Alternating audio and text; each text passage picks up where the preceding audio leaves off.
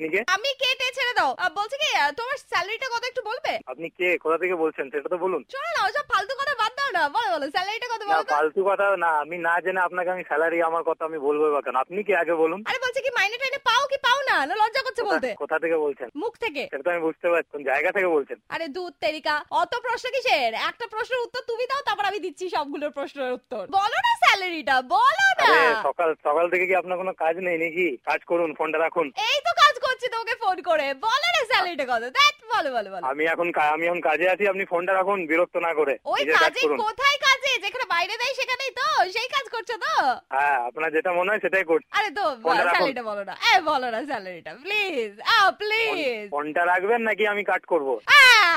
Please স্যালারিটা please বলো না একবার আমি ফোনটা কাট করছি আপনি বকে যান আপনার কাজ নেই আমার অনেক কাজ আছে ঠিক আছে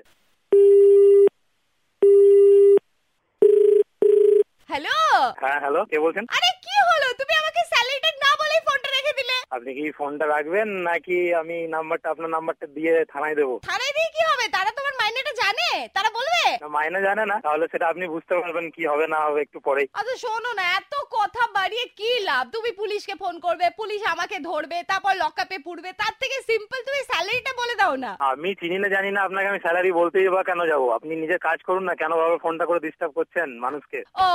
দাদা প্লিজ স্যালারিটা বলো না দশ কুড়ি তিরিশ চল্লিশ কত বলো না শোন এবার ফোনটা রাখ তোকে ভালো করে অনেক বললাম শোনার তুই লোক নস ঠিক আছে ফোনটা রাখ তাহলে এবার কিস্তি শুরু করবো এবার তোকে এ আমি। আবার কি খিস্তি খাস্তা দিয়ে কথা কেন তার থেকে কাজ স্যালারি জিজ্ঞেস করছে কেউ খিস্তি দেয় নাকি স্যালারিটা বলো না তোকে- তোকে আমি ভালো করে বললাম তুই ভালো করে শোনার নস এবার কিস্তি মারতে হবে মনে হচ্ছে আমার। আচ্ছা, আহ, হ্যাঁ, বলো না বলো না ফোনটা রাখ স্যালারিটা ফোনটা বলো রাখ না হ্যাঁ। চুপচাপ চুপচাপ ফোনটা রাখ আহ, আহ। ফোনটা রেখে দে চুপচাপ